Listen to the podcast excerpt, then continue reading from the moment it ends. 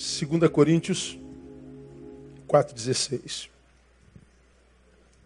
Esse versículo que nós vamos ler, por isso não desfalecemos, mas ainda que o nosso homem exterior se esteja consumindo, o interior, contudo, se renova de dia em dia. Ele fala, ele começa esse texto dizendo assim, por isso. Então ele faz alusão a uma fala anterior. A fala anterior à qual ele se refere quando diz por causa disso ou por isso, está é, no versículo 8, 9 e 10, onde ele diz assim: Em tudo somos atribulados, mas não angustiados, perplexos, mas não desesperados, perseguidos, mas não desamparados, abatidos, mas não destruídos, trazendo sempre no corpo o morrer de Jesus, para que também a vida de Jesus se manifeste em nossos corpos. Por isso, aí ele fala naquele texto. Nesse texto, 8, 9 e 10, ele faz uma colocação muito interessante. Em tudo somos atribulados, mas não angustiados perplexos, mas não desesperados, perseguidos, mas não desamparados, abatidos, mas não destruídos. Vamos imaginar que esses dois versículos não tivessem segunda parte. Paulo está dizendo: em tudo somos atribulados, em tudo somos perplexos, em tudo somos perseguidos, em tudo somos abatidos. Paulo está falando sobre as dores comuns a existência humana. Ele está fazendo uma afirmação. E depois eu explico porque eu estou falando sobre esse texto. Em tudo somos atribulados. Ele está dizendo ah, tudo. Então, na vida, eu e você, qualquer ser vivo tem tribulação. Aí ele fala: as atribulações da vida, é, embora sejam realidade, Existe uma forma de a gente passar por ela e chegar do outro lado sem angústia. Ou seja, ela vai me afetar enquanto comigo está, mas se eu souber lidar com ela com sabedoria, quando eu sair dela, não fica sequela dela em mim. Ela é passageira. Ele diz lá, perplexos. Então, é aquele tempo que a gente está tão bem hoje, daqui a pouco você acorda, passou um tsunami na vida, derrubou tudo você não sabe, você não tem nem reação. Você fica perplexo. É como foi, por exemplo, o ano de, da família de minha esposa. Foi pai ah, no dia do aniversário, agora dia 14, completa um ano de morte do pai e 49 anos de dia. Então, no mesmo dia de aniversário, é aniversário da morte do pai. Acabou o aniversário. Antes do ano novo morre o avô, mais na frente morre a avó, a semana retrasada morre a tia. E para você ter noção, nosso nosso, nosso filho é filho, né? Nosso cachorro tem 14 anos. Essa semana ficou internado, quase morreu. Eu falei, Deus, se eu levar o cachorro também, meu Deus, aí o próximo sou eu, não é possível. Aí o Shadow, o Shadow adoece, é, enfraquece, a gente corre para o veterinário. Esse vídeo que o Pedro gravou, é, ia ser minha voz. No dia, no dia que a gente marcou no estúdio para gravar, o Shadow, que é meu cachorro, o Shadow Barreto, ele estava no veterinário. Com febre, pressão alta, com uma tosse ferrenha. Fez a, aquele exame de coração, como é que é o nome? Um eletrocardiograma. A, fez a chapa de pulmão e, e tal. Ah, foi uma baba naquele dia lá de misericórdia. Aí eu falei, Deus, não leva meu cachorrinho não. Deixa o cachorrinho aí, porque esse ano, em 11 meses, foram perdas significativas. Ou seja, é, é o tsunami que passa levando tudo. E quando a gente vem das ondas tsunâmicas, o que a gente vê é perplexidade. Meu Deus, o que, é que eu faço? Não tenho o que fazer. É só deixar bater no peito e sentir a dor. Vai fazer o quê? Não tem como trazer o pai, a avó, o vô de volta. perplexidade. Mas ele diz: nós não somos, nós nos tornamos desesperados. Como quem diz, o tsunami vem e leva tudo que você construiu a vida inteira, Quando você dá por si, você está perplexo, sem entender, sem resposta. Mas ele diz: é perplexo eu fico. Mas eu não vou me desesperar porque eu sei que tem alguém no controle. Então a gente vai a despeito da perplexidade, vivê-la sem desespero, com dor. Não tem jeito de não sentir dor. A perplexidade faz isso. Perseguidos e muitas vezes sem motivação. Você é perseguido só porque você tem sorriso nos lábios. Você é perseguido porque você é bom funcionário e morrem de inveja de você. Você é perseguido porque você tem uma família linda. Você é perseguido porque você é de bem com a vida.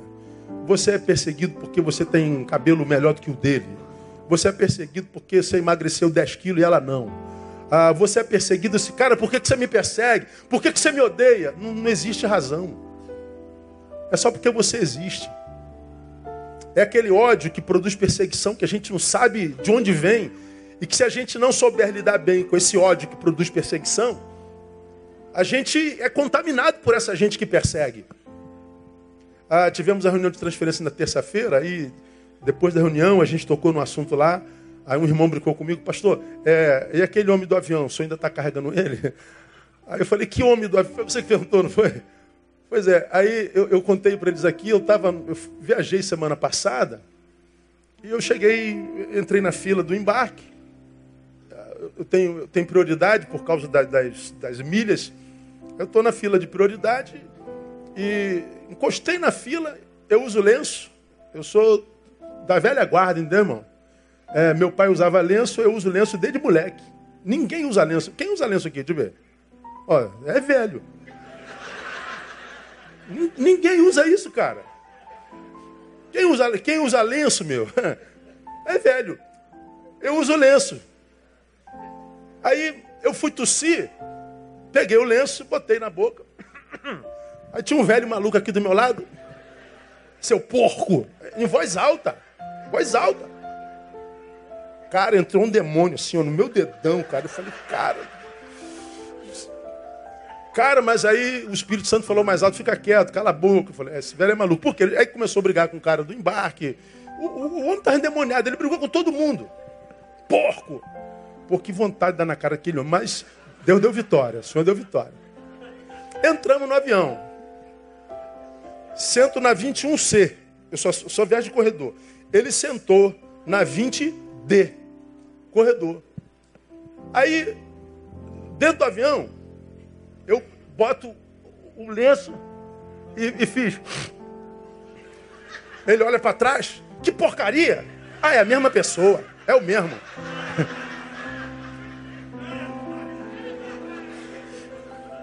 Falei, Deus, hoje, agora eu vou dar na cara dele, Deus. Mas ele já tinha brigado com a mulher do lado, ah, o cara que encostou o joelho na, na, na cadeira dele, o homem estava endemoniado. Cara, eu consegui ficar quieto assim, eu fiquei quieto. Bom, fomos embora e, e eu fui pregar, eu fui pregar de manhã em Brasília, eu sabia que, que eu ia pregar, e o que eu ia pregar tinha a ver com controle, domínio próprio. Eu falei, o diabo está me testando. Ele é safado sem vergonha, mas eu vou, eu vou, eu vou dar o exemplo. Isso vai servir de, de exemplo de sermão lá na frente. Eu já serviu, tá vendo aí? E lá também serviu. Cara, eu vim embora, eu tô com aquele velho em mim. Aquele velho miserável me chamou de porco em público, cara.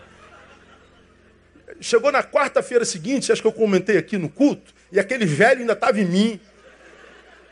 Cara, vira e mexe o velho, o porco passa por aqui. É ele. Eu, eu carreguei aquele velho sete dias em mim. Aí na reunião ele perguntou, pastor, aquele velho ainda está aí? Não estava mais. Ele que me lembrou do velho. É o diabo de novo aí. tô brincando, tô brincando, tô brincando, tô brincando. É porque ele entendeu o que eu quis dizer. A gente carrega gente na gente sem perceber, ou não? E carregando gente na gente, a gente contamina a nossa vida. Estragamos dias, semanas, meses e anos. Por causa de perseguição, por causa de ódio. Mas o texto diz: se a gente souber se posicionar, a gente vai saber que a gente não está desamparado, a gente pode se livrar de gente também. abatidos. Porque quem passa pela tribulação, quem passa pela angústia, por perplexidade, quem passa por perseguição, porque é gente, muitas vezes se vê abatido, cansado, aquela vontade de chutar balde mesmo, vontade de apertar o botão, vontade de sumir do mapa, vontade de ir para a lua. Vem Paulo, no versículo que nós citamos, que é o 16, ele fala como que ele reage a isso tudo, e ele diz: Por isso, uma vez que eu sou atribulado mais, perplexo mais, perseguido mais, ele está dizendo: para todas as adversidades da vida eu tenho escape. Ele vem e diz: Por isso, não desfalecemos. Mas ainda que o nosso homem exterior se esteja consumindo, o interior, contudo, se renova de dia em dia. Presta atenção no que, que Paulo está dizendo aqui. Ele fala de duas dimensões da vida. Ele fala do homem exterior e ele fala do homem interior. Duas dimensões: a material e a espiritual. Ele está falando da vida física e está falando da vida metafísica. Paulo faz referência, claro, da nossa dimensão pública, aquilo que eu sou para os outros e nós somos para os outros, e da dimensão privada, aquilo que a gente é para a gente. Ele está falando das duas dimensões. Fala do que os outros conhecem ou imaginam em nós e daquela que só nós sabemos. Ele fala do que parece ser e do que é. Ele fala de duas dimensões da vida: do homem exterior e do homem interior. Mas, sobretudo, sobre o que, que Paulo fala? Ele fala do antagonismo, da qualidade vivenciada, vivenciada em ambas as dimensões. Ainda que o nosso homem exterior se consuma, o interior se renova. Engraçado, há uma parte de mim que está se consumindo, está morrendo. Mas ele diz: há uma outra parte de nós que pode se renovar. E ele diz: ao mesmo tempo, enquanto um está morrendo, o outro está renascendo. São qualidades absolutamente distintas, antagônicas e que são vivenciadas no mesmo instante, conjuntamente. Então ele está dizendo: ó, há uma área em você que está morrendo. E todos nós sabemos disso, né, irmão? Você sabe que você está morrendo, não sabe? Fala a verdade. Diga para o irmão que está do seu lado: você está morrendo, irmão. Desculpa, tá, irmão? Mas é verdade. Desde que a gente nasce, a gente está caminhando para a morte. Então hoje você está mais próximo da morte do que ontem, glória a Deus. Amanhã mais próximo ainda. É. Mas Paulo diz assim: e daí? Há uma parte de mim também que pode se renovar toda manhã. A gente pode viver essa dicotomia existencial. E se isso é uma realidade, nós precisamos é, tirar alguns saberes para quem ainda sabe ser discípulo que eu acho que ajudam a gente a passar por essa vida, que é uma vida marcada por angústia, por perseguição, por perplexidade. Uma vida que é como é, não tem como mudar isso. O que tem como mudar é a forma como eu encaro tudo isso. Agora, mudar tudo isso, bom, tudo é muita coisa, não dá para mudar tudo. Como quem diz, pastor, a vida está muito difícil. Se a vida está muito difícil, torne-se mais forte. Busque estratégias para viver nessa dificuldade. Porque me parece que a cada dia que passa a vida fica mais difícil ainda. E não há tendência de melhoras. Então, se assim é, não há possibilidade de eu sentar e permitir que a tribulação me consuma. Que a tribulação gere uma angústia insuportável. Eu não posso me sentar perplexo, imaginando que eu estou absolutamente desesperado. Ou seja, o desespero me, me, me pegou e você já aprendeu. É, é, só se diz, é, quem não espera se desespera. O desespero é produto de, de alguém que perdeu a esperança, a capacidade de esperar em paz. Então ele está dizendo: eu estou perplexo com o que está acontecendo no mundo, e eu estou mesmo. Ah, mas e daí? A perplexidade não pode me parar, eu tenho que continuar, eu não tenho escolha. Então eu sou, eu sou perseguido, sou alvo de, de ódio, mas é, eu não posso me julgar menor ou infelicitado por isso, porque todo mundo passa por isso. E se eu me vejo abatido, eu não me vejo abatido porque Deus me abandonou, porque eu perdi, não. Ah, é porque eu não soube lidar com esse abatimento. Então, se a vida é assim, dicotômica, três coisas. Primeiro, eu e você precisamos redefinir o conceito que temos sobre felicidade, cara. Pastor, hoje eu saí daqui do tabernáculo, depois do culto que terminou meio-dia, uma e meia. Atendi uma fila gigantesca de sair daqui uma e, e trinta e um. Problema algum e eu faço. Porque às vezes é o único jeito de chegar perto.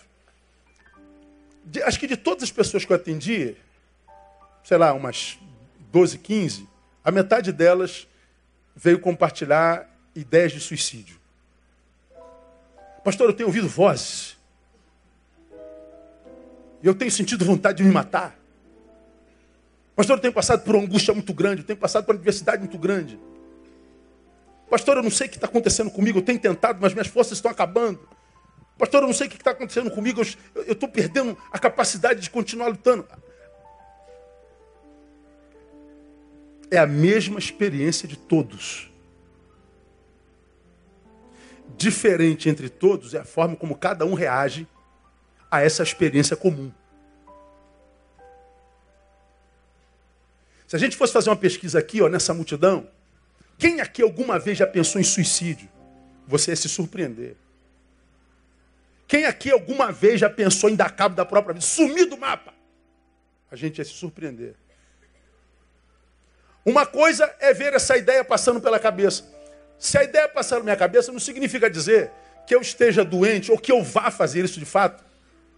Mas é uma área da sua mente dizendo, cara, me tira daqui. O que você quer não é acabar com a vida, é sair dessa geografia da dor, da angústia, da tribulação, da perseguição. Isso é uma fuga. O que você está querendo é um retiro. Não quer dizer que vá acontecer. O que você está dizendo é que a angústia está vendendo para você uma imagem de si mesmo, de que você é derrotado porque você passa por ela. Você acredita que você está sendo perseguido porque você é vítima da injustiça do mundo. Ah, essa visão de que a dor é produto de injustiça para comigo, ela tem, tem, tem duas realidades. Primeiro, muitas vezes uma visão superestimada de si mesmo. Como quem diz, eu sou muito justo, sou perfeito, sou bom, não mereço estar passando pelo que eu passo. E se você fizer uma análise racional, seca, isenta, você vai ver que você não é tão justo assim. Você vai descobrir que muitas vezes a dor que você sente hoje, ou a perseguição que você sente, a palavra que te adoeceu, talvez seja uma mesma palavra que um dia, em algum tempo, você já pronunciou sobre alguém. Nós não somos tão bons assim. O problema é que quando a gente é o agente do mal, a gente se esquece. Quando nós somos a vítima, não. E quando a gente fala de mal, eu não falo só de um mal praticado, porque a Bíblia diz que aquele que sabe fazer o bem e não faz, conclua para mim, peca. Então o mal é uma face da moeda que pode ser uma ação praticada. Mas o mal é outra face da moeda que é um bem sonegado. De um lado, a maldade produzida é chamada de maldade mesmo. Por outro lado, a maldade produzida é chamada de indiferença.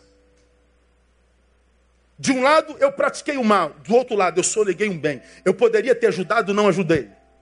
Eu poderia ter erguido e não ergui. Eu poderia ter estendido a mão e não estendi. Eu poderia ter me calado, mas eu me pronunciei. Eu poderia ter me pronunciado em defesa e me calei. Ou seja, eu pratico mal fazendo maldade ou me tornando indiferente. Eu não quero saber.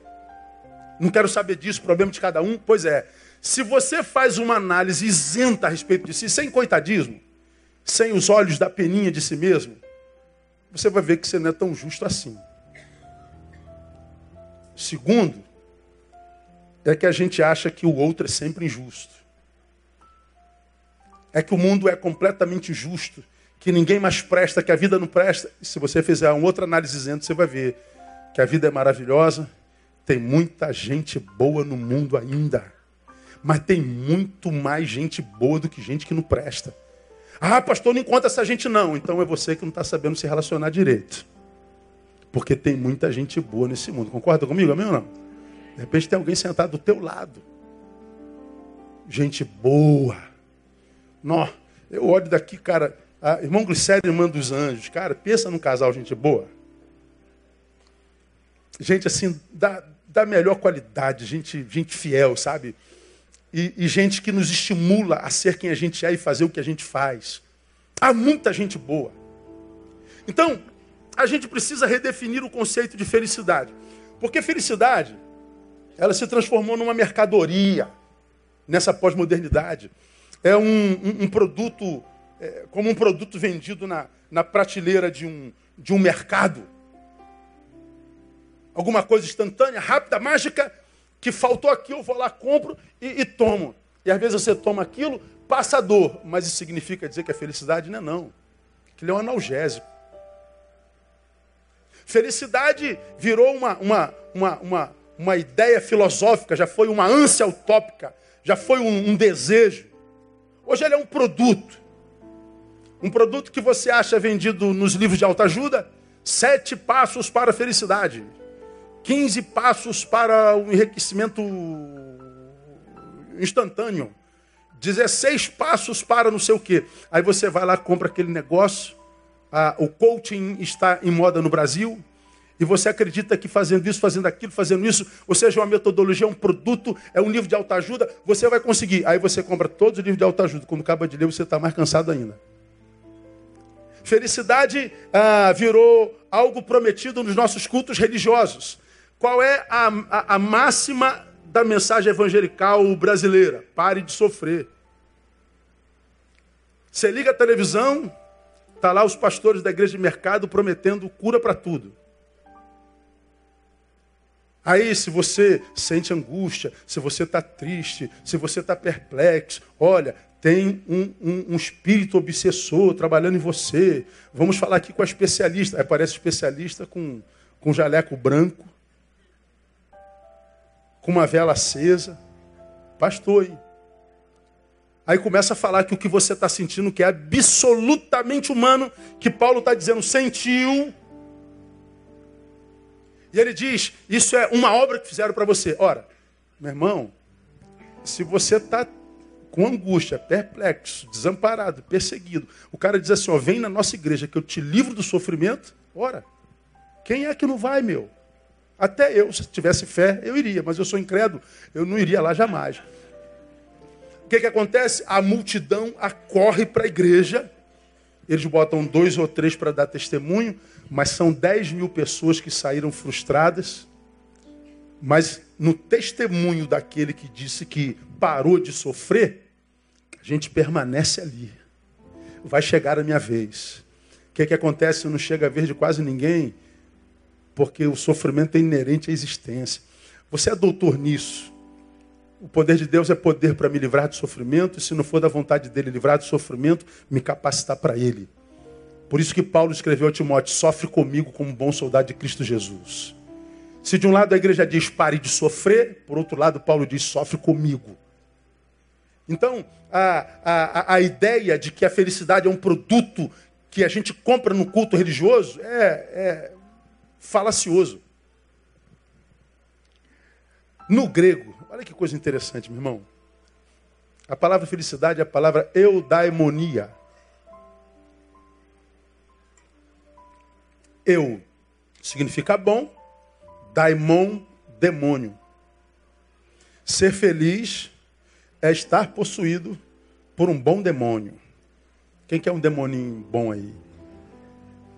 Estranho, né? Eudaimonia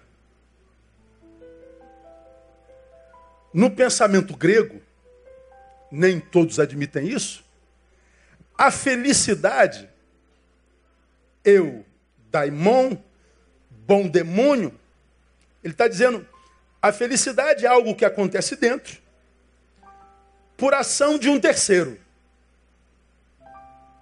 Mesmo que eles sejam incrédulos e ateus.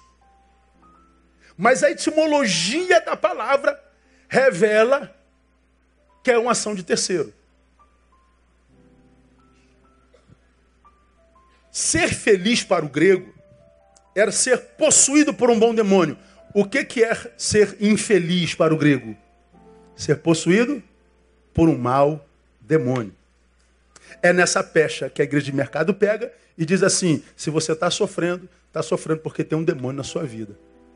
Ora, como a gente quer ter uma razão para o sofrimento, a gente acredita no demônio. A gente mergulha na religião e a religião não nos livra desse demônio, porque nem todo sofrimento humano é demônio. Paulo está dizendo: em tudo nós somos atribulados, em tudo nós somos perplexos, em tudo nós somos perseguidos, em tudo nós somos abatidos.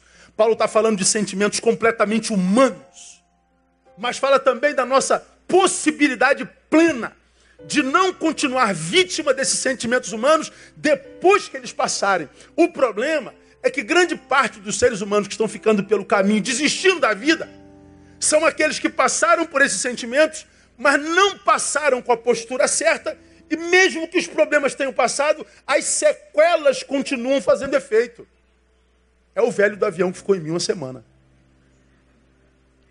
Aí a pergunta é: o velho tem culpa de ter ficado em mim? Ele nem sabe quem sou eu. Ele jogou a pérola maldita dele lá em mim e foi embora. Você nem está vivo. Mas eu fiquei uma semana pensando no velho. Aí eu podia ter deprimido, porque aquele velho desgraçado, meu pastor, o diabo botou aquele velho no avião. Eu falei, oh, o velho não tem mais nada a ver com isso, filho meu. É a forma como você tratou o que, é que o velho fez com você. A mesma coisa é o que o marido fez a você, o que a esposa fez a você, o que o vizinho fez a você. E a gente está sempre culpando alguém. Como alguém disse aqui hoje de manhã, pastor, minha esposa me traiu, eu sou policial militar. Eu tive que matar o cara. Eu falei assim, e por que, que não matou? Deus não deixou, pastor, que bom, cara. Que bom. Porque ele estava com um garotinho do lado. Eu falei, a, a mãe o deixou também. Ele já perdeu a mãe. Perder o pai seria uma injustiça, né, cara? Em vez de você valorizar um amor que não foi lhe dado, valorize o amor que você tem. Ao invés de ficar chorando por um amor que foi embora, celebre o amor que fica. Como disse alguém é, que atendi alguns anos atrás, você se lembra disso? Uma pessoa cujo marido foi embora com outra pessoa e essa pessoa que ficou, essa esposa, tentou suicídio algumas vezes, três ou quatro vezes. Passou por tudo que é psiquiatra, passou por tudo que é psicólogo, toma tudo que é remédio. Aí um filho a, começou a frequentar a nossa igreja, perguntou se a gente podia atender. Eu atendi e falei com o filho, olha, ela já passou por todo mundo, já, então vou usar um, um, um verbo trauma com ela aqui, tá, irmão? Então ela vai reagir. Então não assusta, não. Tudo bem, pô, faz o que você quiser. Aí ela veio, entrou, sentou, contou a história todinha, que o, o, o, maldito do marido foi embora, aquele homem injusto, aquele homem, aquele homem, aquele homem, aquele homem, aquele homem, aquele homem que não presta, que não valorizou, não valorizou. E eu estou ouvindo. E aí, pastor, eu tentei suicídio uma vez, tentei duas, tentei três, tentei quatro. E, e, e é isso aí, pastor. Eu falei, que pena que a senhora não morreu. Devia ter morrido. Que é isso, pastor? Não tem como não reagir, né? Mas que é isso, pastor? Eu falei, uma mulher que quer morrer por alguém que não quis viver com a senhora? A senhora quer morrer por alguém que não quis viver com a senhora? Morra pelo seu cachorro, irmã. Faz festa toda vez que você chega em casa. Morra pelo seu filho. Morra por quem te ama. Dê a vida por alguém que valoriza a tua. Agora vai morrer por esse homem? Ah, não morre não. Por causa dele, irmã, a senhora tem que ficar bonita, a senhora tem que emagrecer, a senhora tem que ir para o cabeleireiro amanhã fazer esse cabelo, a senhora tem que se maquiar, a senhora tem que ficar gostosa, a senhora tem que voltar para a vida. Ele que se arrependa de ter perdido a senhora. Aquilo foi entrando, entrando, entrando. Entrou.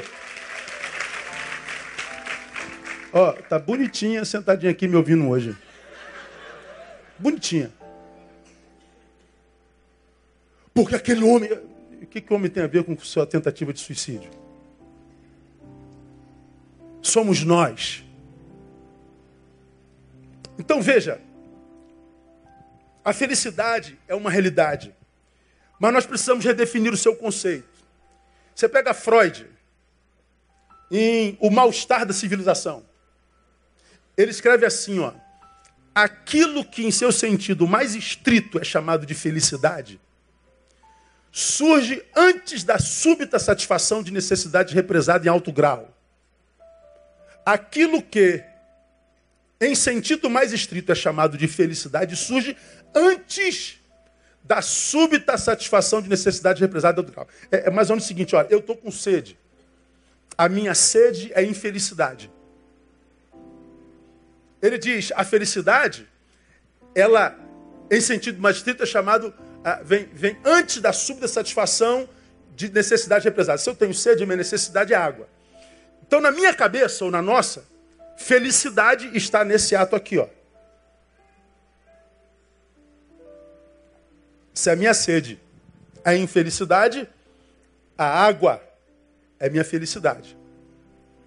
Ele vem e diz: não, a felicidade vem antes dessa satisfação aqui. Espera aí, pastor. Tem como um sedento ser feliz sem a água?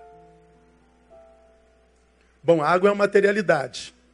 É atributo básico da nossa biologia. Não tem como ver sem água. Mas pega o que te infelicita hoje. A ausência do amor daquele homem, a ausência do amor daquela mulher, a ausência da saúde em alguma área do corpo, sei lá o que, que você está vivendo. E que você imagina porque está te faltando, a tua infelicidade está respondida. E na tua cabeça, felicidade só voltará a ser realidade quando você suprir a sua necessidade básica. Bom, Freud diz o seguinte: não, felicidade vem antes disso. Na cabeça dele, se eu vejo água, essa água me movimenta até ela. E só em ter razão para me movimentar e ver naquilo esperança, e nessa esperança uma possibilidade, isso já é felicidade. Mas o que, que acontece com a maioria de nós? Esse trajeto daqui até lá, ele não é celebrado, ele é não vivido. Ele é desprezado como vida possível, porque nós focamos no objeto que nós atribuímos como felicidade. Ou seja, daqui até lá, eu não vivo felicidade. Eu passo pela vida murmurando, xingando, sendo ingrato, não celebrando, não abraçando, não beijando, não perdoando, não adorando, não sendo eu, porque eu foquei lá, mas é possível que eu não chegue lá. Mas é possível que eu chegue lá. Então, essa esperança em movimento. Ele está dizendo, essa esperança é felicidade. Se você celebrasse a simples simples alegria de continuar se movendo, você vai ver que o universo conspira a teu favor. Porque você pode estar aqui, meu irmão, minha irmã, vivendo o teu pior momento histórico. Esse teu pior momento histórico, ainda que pior para você, seria um sonho para muita gente. Você está aqui querendo se matar, querendo morrer? mas você está na casa do Pai, recebendo ministração da palavra do Pai. Quando acabar esse culto, você vai para a tua casa, você tem uma casa. Tem gente naquela casa que te ama, que te cobre de amor, de, de, de compreensão. Quando chegar em casa, vai ter pão sobre a mesa, você não vai dormir de fome. Você tem filhos, você tem pais, você, você tem alguma coisa pelo que agradecer ao Senhor. Por pior que seja o momento que você está vivendo, você tem mais do que grande parte dos seres humanos nesse planeta. Amém ou não amém, igreja? Quantos de vocês têm algo pelo que agradecer ao Senhor?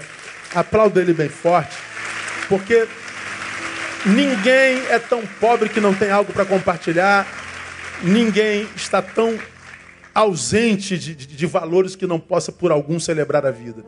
Então, Felicidade não é uma coisa, é, o, é, é, é, é a esperança dela. E é nessa caminhada. Aí você vai ver que tem tanta gente que sonha por uma coisa há tantos anos. Eu estou atrás dessa coisa, pastor, há 10 anos e 10 anos que eu não consigo, pastor, não estou aguentando mais. Bom, você está 10 anos atrás de uma coisa que você não conseguiu. Mesmo sem essa coisa, você viveu 10 anos. Então dá para viver sem essa coisa. E se você parasse para pensar como que dá para viver sem essa coisa, você talvez teria caminhado esses 10 anos com uma nova postura. A gente precisa redefinir o nosso conceito de felicidade. Rubem Alves Você já me falar sobre Rubem Alves aqui? Ele diz que não existe felicidade, existe felicidades. Ele já diz que felicidade são momentos estanques. Um felizinho aqui, depois sou um felizinho aqui, sou um feliz ali. Eu não concordo com isso, porque se eu sou feliz aqui e isso aqui acabou, então no resto eu sou infeliz, é, vou ter que correr atrás de uma nova felicidade. Ele já diz o contrário, a felicidade é água mesmo, é a coisa. Olha os conceitos vigentes. Agora, o que, que Paulo diz nesse texto que nós acabamos de ler? Qual é a definição de Paulo nesse texto aí? Mas ainda que o nosso homem exterior se esteja consumindo, o interior, contudo, se renova de dia em dia. Então, Paulo, nesse texto, diz o quê? Que felicidade é estar capacitado para viver cada dia. Escuta, cada dia, o dia todo, de tal forma que se chega ao final deste dia cheio de esperança sobre o novo dia que vem. Eu explico. Bom, eu sei que uma parte de mim está morrendo, meu irmão. Ah, eu estou com 52. Ano passado eu tinha 51. Há 11 anos atrás eu tinha 40, meu. Há 12 anos atrás eu tinha 40. Então eu estou morrendo. Há uma parte de mim que está morrendo. Ora, o que, que eu posso fazer a respeito disso? Nada. Agora, eu posso viver a minha morte cheio de esperança. Por quê? Porque, embora eu chegue ao final do dia mais morto, não tem problema. Há uma parte de mim que amanhã de manhã, diz a palavra, vai se renovar de novo.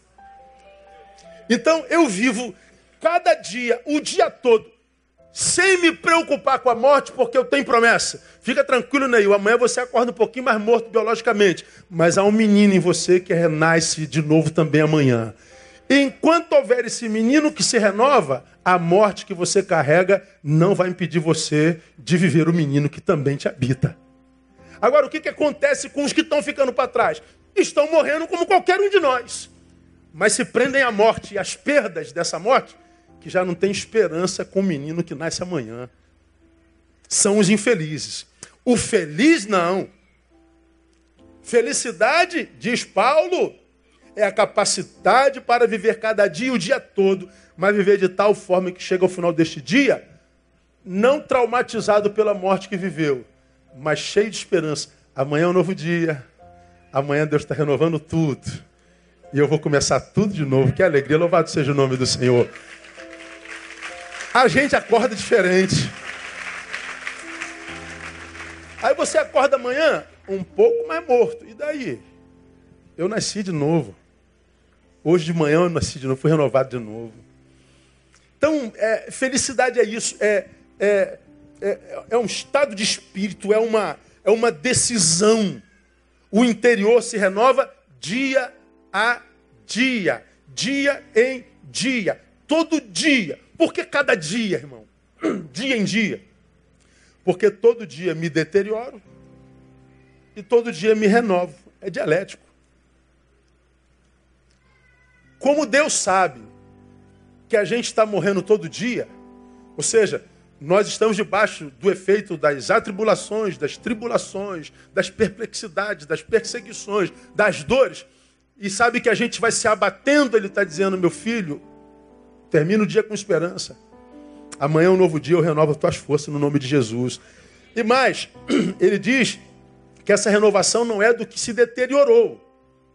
Não.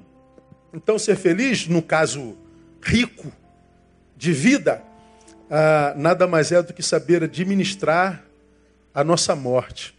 Ser rico é saber administrar o nosso empobrecimento. Estou morrendo. A minha qualidade de vida biológica está arrefecendo. Eu estou em decadência. Bom, você pode se prender a ela, Aí tu vê a pós-modernidade, né? Todo mundo metendo botox em tudo que é canto, todo mundo metendo óleo na bunda e morrendo. Eu não, eu não, entendo como é que vocês podem fazer isso. Tá vendo que toda semana morre uma mulher com óleo no, no glúteo. Aí na semana seguinte vai lá outra mulher e bota óleo no glúteo. Glúteo. Mas por quê? Não sabem lidar com a morte. Irmã, vai cair tudo, filho. Irmão, vai cair tudo. Vai ter que usar o, a, a, a azulzinha. É assim. Pastor, eu não aceito. Lamento, filho. Você está morrendo. Qual é a tua idade, irmã? Pastor, como é que o senhor pode perguntar a minha idade? Qual o problema? Isso é antiético. Por que, que tem vergonha de dizer a idade? Não sabe lidar com a morte. Agora, quando a mulher está envelhecendo bem, eu tenho 69, eu tenho 70 anos. Olha que a gente encontra uma setentona bonitona aí, fala a verdade, irmão. Sessentona que dá de 10 e muita garotinha por aí. E, e, e falo, eu tenho 50, eu tenho 60, eu tenho 70. Ó, lido bem com a morte, não tenho medo da minha idade, não tenho medo. Essa pessoa está tá envelhecendo certo. Por que, que ela envelhece bem? Porque ela está nascendo todo dia. Ela está se renovando toda manhã. Isso é felicidade. Então, aprendam. Felicidade, portanto, escuta, não é estar pleno. Nunca nenhum ser humano nesse tabernáculo, ou seja, nessa vida, consegue plenitude, ou seja, ser pleno. Por que, que a gente não consegue ser pleno? Porque algo em mim está morrendo. Então, ser feliz não é ser pleno nunca. Ser feliz é reconhecer a nossa parcialidade. Por isso que Paulo, lá em 1 Coríntios capítulo 3, diz que é, em parte conhecemos. Ou seja, a parte na vida que eu nunca vou conhecer e para a qual nunca vou ter resposta. Então, se eu não tenho respostas para tudo, eu nunca vou ter plenitude. Por que, que coisas boas acontecem a pessoas mais? Por que coisas ruins acontecem a pessoas boas? Deus explica tanta morte no ano. Nunca vou ter resposta. Nunca. Por que, que aconteceu comigo e não com ele? Por que com ele e não comigo? Nunca saberemos. Então, se existe uma parte que eu não sei, bom, a ausência do conhecimento dessa parte já representa carências em mim. Pastor, eu estou me sentindo tão angustiado, eu não tenho sentido plenitude. Você nunca vai ser pleno. Portanto, felicidade não é estar cheio nunca. Felicidade é reconhecer os seus vazios. Quem é o feliz é o que está pleno sempre? Nada. Quem diz que está sempre bem, está sempre mentindo. E entre nós, os evangélicos, existem muitos mentirosos que vivem uma espiritualidade mentirosa, falaciosa, enganosa, que é impressionista. O cara está sempre bem, parece que não é mais humano depois da conversão. Sempre cheio da unção, sempre cheio da glória. Sempre dizendo que está no monte, sempre lê 200 capítulos da Bíblia. Mentira! Ninguém está bem o tempo inteiro. O feliz, o espiritual, não é o que está sempre cheio, não. É, é aquele que sabe onde está alocado exatamente aquilo que ele chama de vazio. Você sente a sua angústia e diz: Ah, eu sei o que é isso aqui. É, eu sei porque eu estou assim hoje. Se eu sei o que, que é, eu tenho controle sobre isso. Não é isso que me controla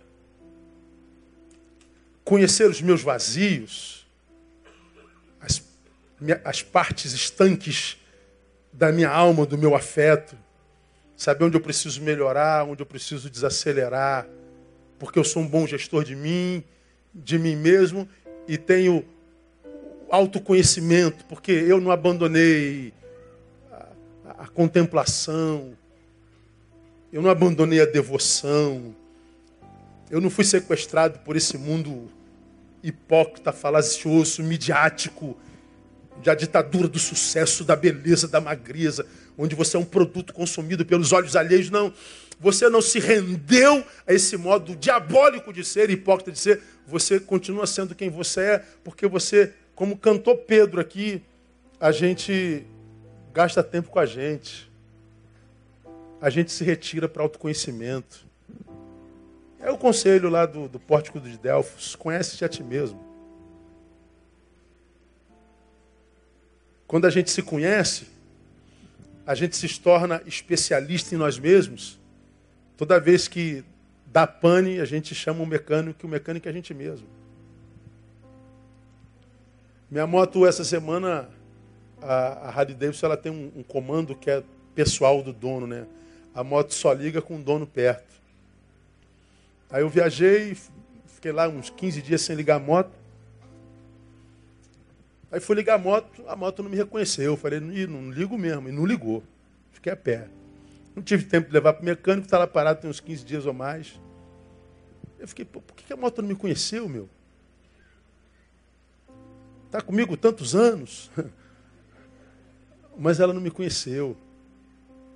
Agora, no painel da Harley, você gira lá um botão, ela traça o diagnóstico do que ela tem. Por exemplo, se ela está com problema na injeção, se ela está com problema não sei onde, ela tem um código que diz, o meu problema é em tal lugar. Só que para mexer naquilo, tem um especialista, né? qualquer um que mexe.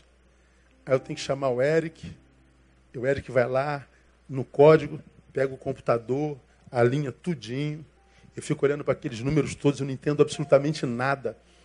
Porque quem é que conserta aquela moto? É o especialista nela. Quando eu me torno especialista em mim,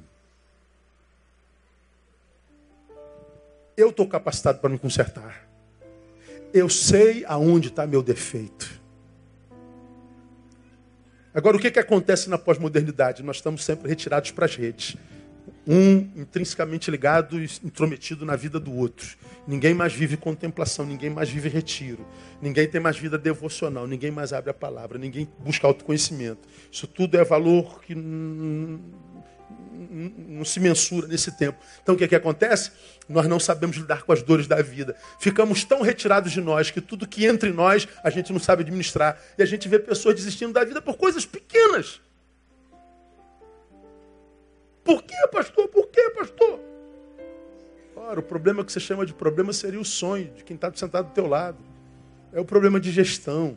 Portanto, queridos, quem pensa que felicidade é estar livre de tribulação, de perseguição, de angústia, você nunca vai saber o que é felicidade. Felicidade não é isso. Felicidade é saber administrar isso em si. Porque isso tudo nos habitará até o dia de Cristo Jesus. Lembra, o que se renova é o interior. No interior, a partir do interior. Isso tudo é renovado dentro de um exterior que está consumindo-se. Então eu estou morrendo. Se eu só labuto no exterior, não tem como, porque a felicidade acontece dentro. É daqui que Jesus tira o conceito de felicidade lá nas bem-aventuranças. Mateus, capítulo 5, de 3 a 11. Olha aqui que Jesus diz, ó. Bem-aventurados, felizes, são os humildes. Bem-aventurados os que choram. Bem-aventurados os mansos Bem-aventurados que têm fome e sede de justiça, misericordiosos, limpo de coração, pacificadores, perseguidos por causa da justiça. Aqueles sobre quem mentem, dizendo todo mal a respeito deles, mas é tudo mentira. Então veja o conceito de felicidade de Jesus. Quase que confronta o conceito da pós-modernidade capitalista, ou seja lá, comunista, como você quiser. Bem-aventurados os humildes são aqueles que permanecem independente das circunstâncias. Perdi, acontece. Eu vou continuar, eu vou, vou, vou ganhar da próxima vez. Ganhei, não se ensoberbece. Porque ele sabe que pode perder tudo que ganhou. Então ele se mantém humilde. Bem-aventurados os mansos. Manso por quê? No mundo de gente braba, vingativa, monstrificada, nós somos alvos das suas garras o tempo inteiro. Se quando alguém me toca com a sua garra, eu reajo com a mesma ira, eu me transformei na imagem e semelhança do meu algoz. O manso é aquele que ouve e não reage na mesma proporção. O manso não é o mudo, é o que reage com um sentimento diferente do iracundo. Como quem disse, você já aprendeu aqui. Você me pegou distraído. Você teve poder de me fazer mal. Eu lamento. Mas não terá poder de mim para me transformar em você. Eu não vou te tratar com a mesma moeda. Eu não vou me transformar nesse mau caráter que você é. Eu não vou me tornar um vingativo como você é, um invejoso como você é. Eu continuo sendo manso. Bem-aventurado que tem fome e sede de justiça. Por quê? Porque ele é abençoado por um amor, do capítulo 13 de Hebreus, de, de Coríntios, que diz que o amor não busca seus próprios interesses. Então ele tem fome e sede de justiça. E os interesses que, que lhe preocupam não são só os seus, ele não é egoísta, misericordioso. É aquele que fez valer a misericórdia com a qual foi abençoado da parte do Pai. Porque eu fui alvo da sua misericórdia, sou misericordioso com quem necessita da minha, limpos de coração. Tanta desgraça é, é jogada dentro do nosso coração o tempo inteiro. Nosso coração vira um entulho de coisas ruins, de energias malditas. Mas a gente chega no final do dia, faz uma faxina, a gente dorme com o coração limpo, porque a gente trabalha interioridade, pacificadores, perseguidores. Então veja, tudo que diz respeito à felicidade em Jesus tem a ver com o que habita a gente. Não tem a ver com dinheiro, com carro, não tem a ver com fama, com seguidores de Facebook, de Instagram. Tem a ver com nada que diz respeito ao outro, ou que façam de lá para cá. Tem a ver com o que eu faço daqui para lá. Então, nesse mundo de aparências, meu irmão, a gente precisa redefinir felicidade. Então, felicidade é algo que acontece dentro, independente do que acontece fora. O interior se renova, embora o exterior esteja morrendo. É uma disposição de espírito. E essa disposição de espírito é ela que nos dá a certeza de que a provisão externa chegará. Porque todos os atributos do feliz, bem-aventurados os humildes, porque eles serão bem-aventurados os misericordiosos, porque serão bem-aventurados serão limpos de coração, porque serão. De onde vem isso, irmão? Vem dessa esperança de que porque eu sou feliz, eu serei suprido pelo Pai. Então, para que esse negócio de buscar felicidade lado de fora, que a tua Infelicidade tem a ver com peso, tua infelicidade tem a ver com aparência, tua infelicidade tem a ver com profissão, que tua felicidade tem a ver com seguidores, tem nada a ver com nada. Isso é uma desculpa que tua mente dá para te fazer distrair-se. Acontece dentro. Precisamos redefinir nosso conceito de felicidade. Mas precisamos redefinir, em segundo lugar, ou afinar nosso senso de valores, nossas prioridades. Veja só, por que, que eu preciso redefinir ou afinar o meu senso de valor? Porque a nossa dimensão de, é, material se deteriora. E é inevitável, não tem como parar isso. Tem jeito. Então vamos cuidar dessa parte que está morrendo, claro. Alimente-se corretamente, irmão. Para com essa gordura aí. Para de tomar Coca-Cola. Vai para academia. Faz só segundo as suas forças. Gasta mais tempo com quem você ama faz uma dieta, cuida disso aqui, ótimo. Mas vamos fazer isso com equilíbrio. A nossa parte material, essa que está morrendo, se ela exercer prioridade na nossa existência, nós estaremos muito mal administrados. Se a nossa parte material exercer prioridade em nós, em alguns de nós, só existe essa parte, a interior não conta, nós viveremos a pior das realidades. Qual é?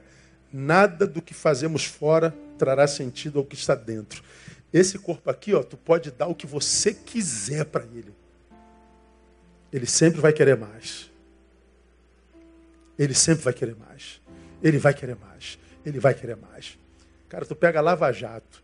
Quanto Cabral desviou do estado do Rio? 10 bilhões de dólares. Irmão, responda. Quantas vidas um homem tem que ver para gastar 10 bilhões de dólares? Quem consegue gastar 10 bilhões de dólares?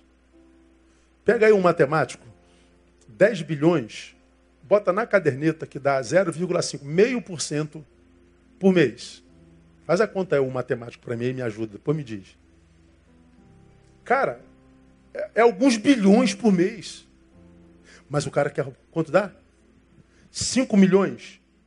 Bilhões por mês. Não, não chega a bi, não. Milhões. Então, ah, se você roubou 10 bilhões, bota na caderneta lá, onde você não tem risco de perder.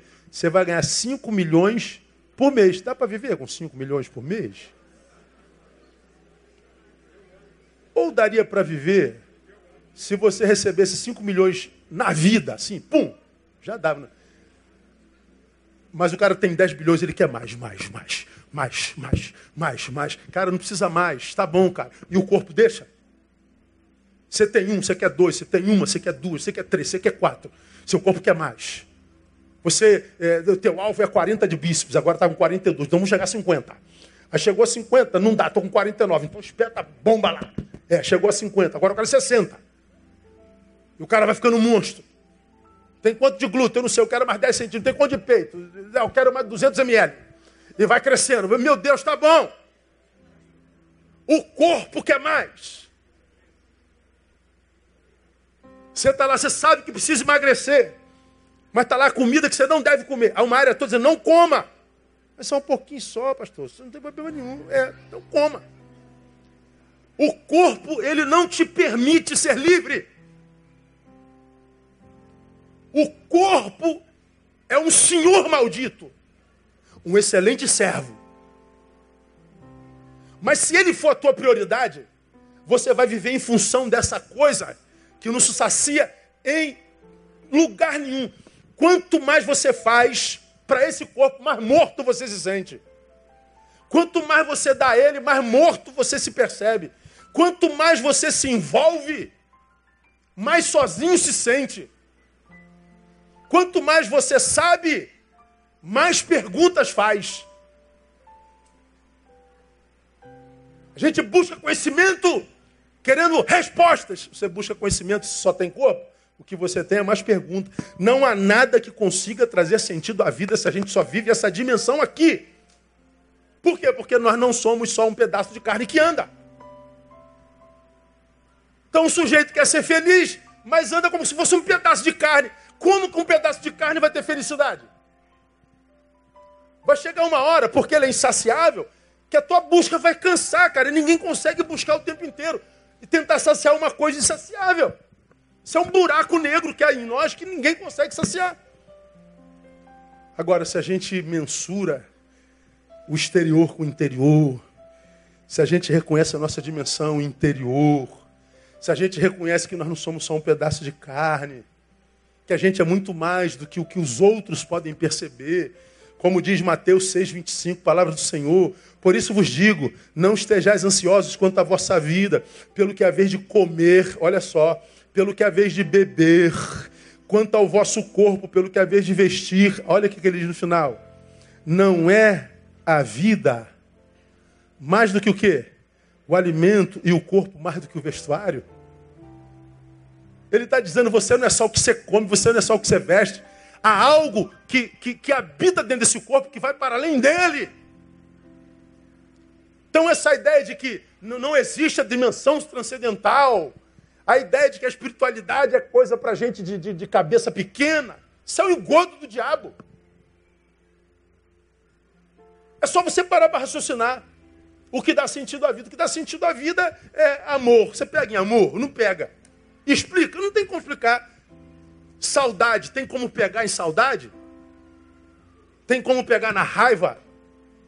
Tem como pegar nas sensações humanas? Não, porque elas não são corpóreas. Eu olho daqui para a Andréia e exalo a ela o meu amor. Ninguém está vendo esse amor, mas ele está sendo trocado. E o meu corpo nem chegou lá. Eu estou aqui e, e, e, vou há 25 anos atrás a saudade de meu pai. Meu pai não existe e eu não tenho como me encontrar com ele agora. Mas essa saudade me une à memória. E essa memória não se pega. Então ela transcende o corpo. A vida espiritual é a mesma coisa. Aí o cara falar que não existe vida espiritual. Ora, meu irmão, de onde vem tanto vazio, mesmo em vidas que tem tudo? Tudo. O moleque que tem tudo, é filhinho de papai, mora nas coberturas Zona Sul. O cara é empresário, é milionário, o cara tem tudo. Mas ainda assim está faltando algo que ele não sabe explicar. É porque você não é essa carnezinha que cobre músculos e, e, e se mantém de pé, a, a, cobre ossos, se mantém em pé através de músculos. Você é mais do que isso. Vocês fazem parte de uma geração que supervaloriza a imagem. O problema é que a imagem é a parte menos consistente em nós. Essa imagem é volátil, é mutável, é aparência sem essência, portanto frágil e desmontável. Então você que está aqui passando o teu inferno astral, trata de se amar, cara, investir um pouco mais no que está dentro. Volta para a origem, que é o Criador. É, investindo só nessa dimensão terrena, o que você arruma é cansaço para si mesmo. Ah, vamos terminar. Precisamos, por último, valorizar, portanto, vida transcendental.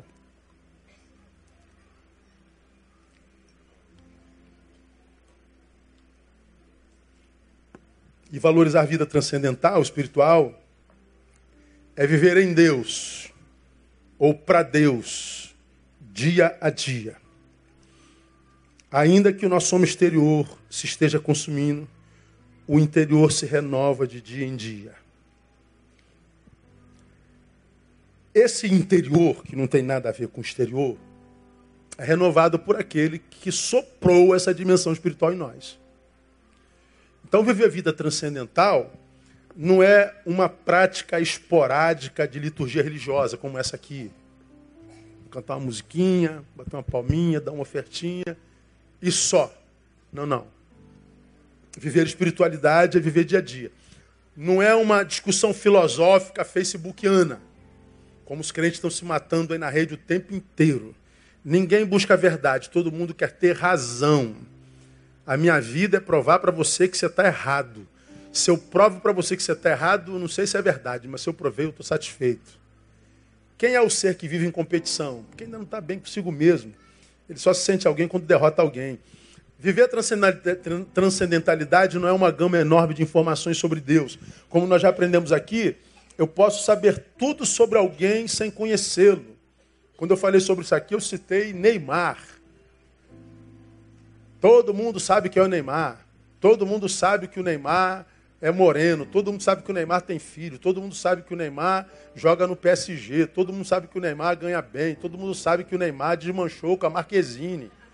Todo mundo sabe tudo sobre o Neymar. Embora a gente saiba tudo sobre o Neymar, quem aqui conhece o Neymar? Eu posso saber tudo de uma pessoa sem conhecê-lo. Eu posso saber tudo sobre Deus sem conhecê-lo. Então, valorizar a transcendentalidade não é informação sobre Deus.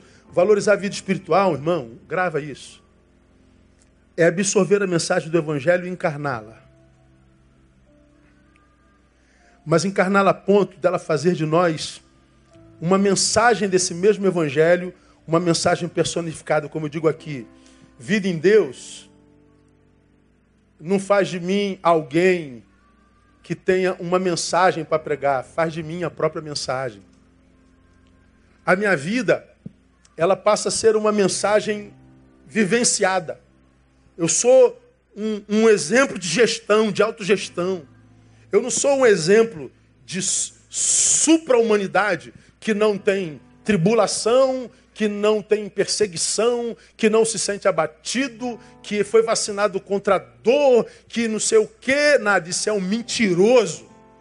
Eu sou alguém que passa por tudo isso, mas não se vê angustiado, não se vê desesperado, não se vê abatido, não se vê abandonado. Ou seja, ele passa pela humanidade administrando-a segundo o Evangelho. Isso não é utopia. Isso aqui é uma possibilidade, é uma verdade. Nós somos a mensagem. E esta mensagem na qual nos tornamos não é uma mensagem real, uma mensagem capenga, deformada, que promulga a possibilidade de uma vida desprovida de dor e morte em algumas áreas específicas da vida, não. É uma mensagem de superação. Ela é uma mensagem que revela a possibilidade da deteriorização. Caramba, eu tô, tô ruim, eu tô pior hoje, eu tô, tô morrendo, eu tô me sentindo mal. Mas eu vivo isso sem comiseração, porque eu sei que amanhã eu vou nascer de novo. Eu durmo, quem sabe, com a dor dessa morte, mas eu durmo com a esperança do renascimento amanhã. Eu vou vivendo dia após dia, entendendo como entende os alcoólicos anônimos, só por hoje, Deus. E quem vive pensando só em hoje, terá em todo hoje a capacidade de gestá-lo de modo ao chegar ao final do dia, despeito das dores e da morte, cheio de esperança no dia que vem. O que os homens têm perdido na vida é esperança. Porque se em mim estou morrendo, em mim optei pela vida que se renova a cada dia. Essa opção é o que eu chamo de felicidade. É a opção pela vida em meio à morte que em mim opera. Eu sei que vou dormir hoje mais morto do que ontem. Problema nenhum, morte. Amanhã eu estou novinho em folha, caminhando no meio dessa morte, dessa tribulação, dessa dor. Mas o meu espírito extremamente renovado nele, que disse: Eu vim para que vocês tenham o quê? Vida. E vida com abundância. É só nele. Que ele te abençoe no nome de Jesus.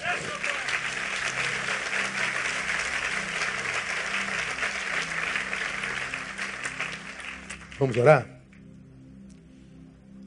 Eu queria orar com você que está aqui nessa noite. Que de repente está sendo carcomido por essa morte. Mas carcomido sem esperança, sabe? Você que está aqui vivendo o teu dia mal, mas queria que nessa noite o Deus da vida te ajudasse a renovar o seu interior. Sai do seu lugar, vem aqui à frente, eu quero orar com você. Pastor, essa mensagem foi comigo. Pode sentar, pode sentar, pode sentar. Pastor, eu preciso desse renovo, eu preciso dessa vida. Nós vamos cantar, já estamos cantando. Deus sabe com quem falou nessa noite e você quer pedir ao Senhor, Pai, eu quero renovo. Eu preciso renovo de força. Eu preciso de nova vida. Vem, não tenha vergonha não. Deixa o Senhor começar a renovar a tua história hoje. Ó Deus, nós celebramos a vida nessa noite. Embora saibamos que estejamos morrendo, embora saibamos que há uma área em nós que se deteriora, é inevitável, nós vivemos essa deteriorização cheio de esperança, porque todo dia nós somos renovados no Senhor. Somos, portanto, capacitados pelo Teu Espírito para viver a qualquer época da vida. A qualquer época, desde a infância até a velhice mais intensa, porque o nosso espírito se renova a cada manhã. Portanto, Deus, eu te peço nessa noite, tu sabes a quem tu alcançastes com a tua palavra nessa noite. Tu sabes o coração para o qual tu enviaste essa palavra. Que esse coração aqui à frente, ó Deus, não saia daqui sem esse renovo de força, de esperança, de fé. Que ele acredite que o Senhor está no controle de todas as coisas e que no lugar da vergonha há de vir dupla honra no nome de Jesus. Ó Deus, ministro força aos meus irmãos, ministro esperança aos meus irmãos, ministro, ó Deus, fé aos meus irmãos, ponha de pé o cansado e o caído e faz com que ele saia daqui, ó Deus, renovado no seu espírito. Que essa noite ele durma como não dorme há muito tempo e que enquanto ele dorme, tu trabalhes no seu interior e que amanhã ele acorde com um novo espírito, com uma nova disposição. Sim, Deus, se a dor é inevitável, se a perplexidade é inevitável, se a tribulação é inevitável, se a perseguição é inevitável, capacita o nosso espírito para conviver e vencer essas perseguições e tribulações. Que a graça do, do Senhor Jesus Cristo o amor de Deus, que é Pai, e a consolação e a comunhão do Divino Espírito repousem sobre a vida de cada um de vós, sendo também por igual com todo Israel de Deus espalhados pela face da terra, que sejam sobre nós desde agora e para sempre sempre. Amém e aleluia. Melhor aplauso a Ele no nome de Jesus. Deus abençoe a todos até quarta-feira, permitido Pai. Não saia sem dar um abraço no teu irmão, liberar uma palavra de bênção sobre a vida dele. Boa semana.